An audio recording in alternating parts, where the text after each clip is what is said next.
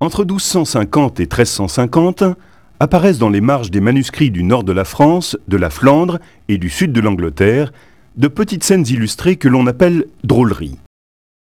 Posées sur les prolongements des antennes des lettres ornées comme sur une scène de théâtre, elles mettent en scène des animaux ou des êtres hybrides, composés de formes humaines et animales.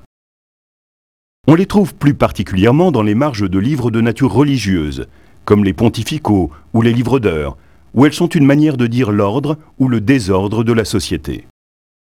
Souvent, en effet, les drôleries mettent en scène les histoires les plus connues du bestiaire médiéval, comme celle de la chasse à la licorne, ou des fables, comme celle du renard et de la cigogne.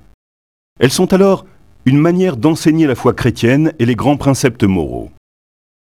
Souvent aussi, elles parodient les travers humains. On voit alors dans les marges de nombreux petits singes, à l'école, chez le médecin ou au monastère, ou encore des scènes de combat ou de chasse plus ou moins burlesques. Plus curieuses sont les drôleries mettant en scène des hybrides.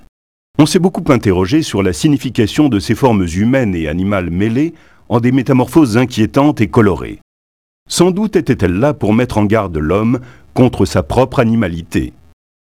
Enfin, certaines drôleries représentent des montreurs d'ours ou de lions, des hommes déguisés en bêtes, et particulièrement en cerfs, ou encore des animaux musiciens, jouant tantôt de la cornemuse, tantôt de la vielle, avec un râteau.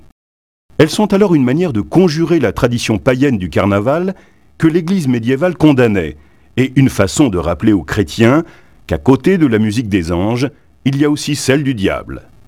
Méfions-nous de Satan.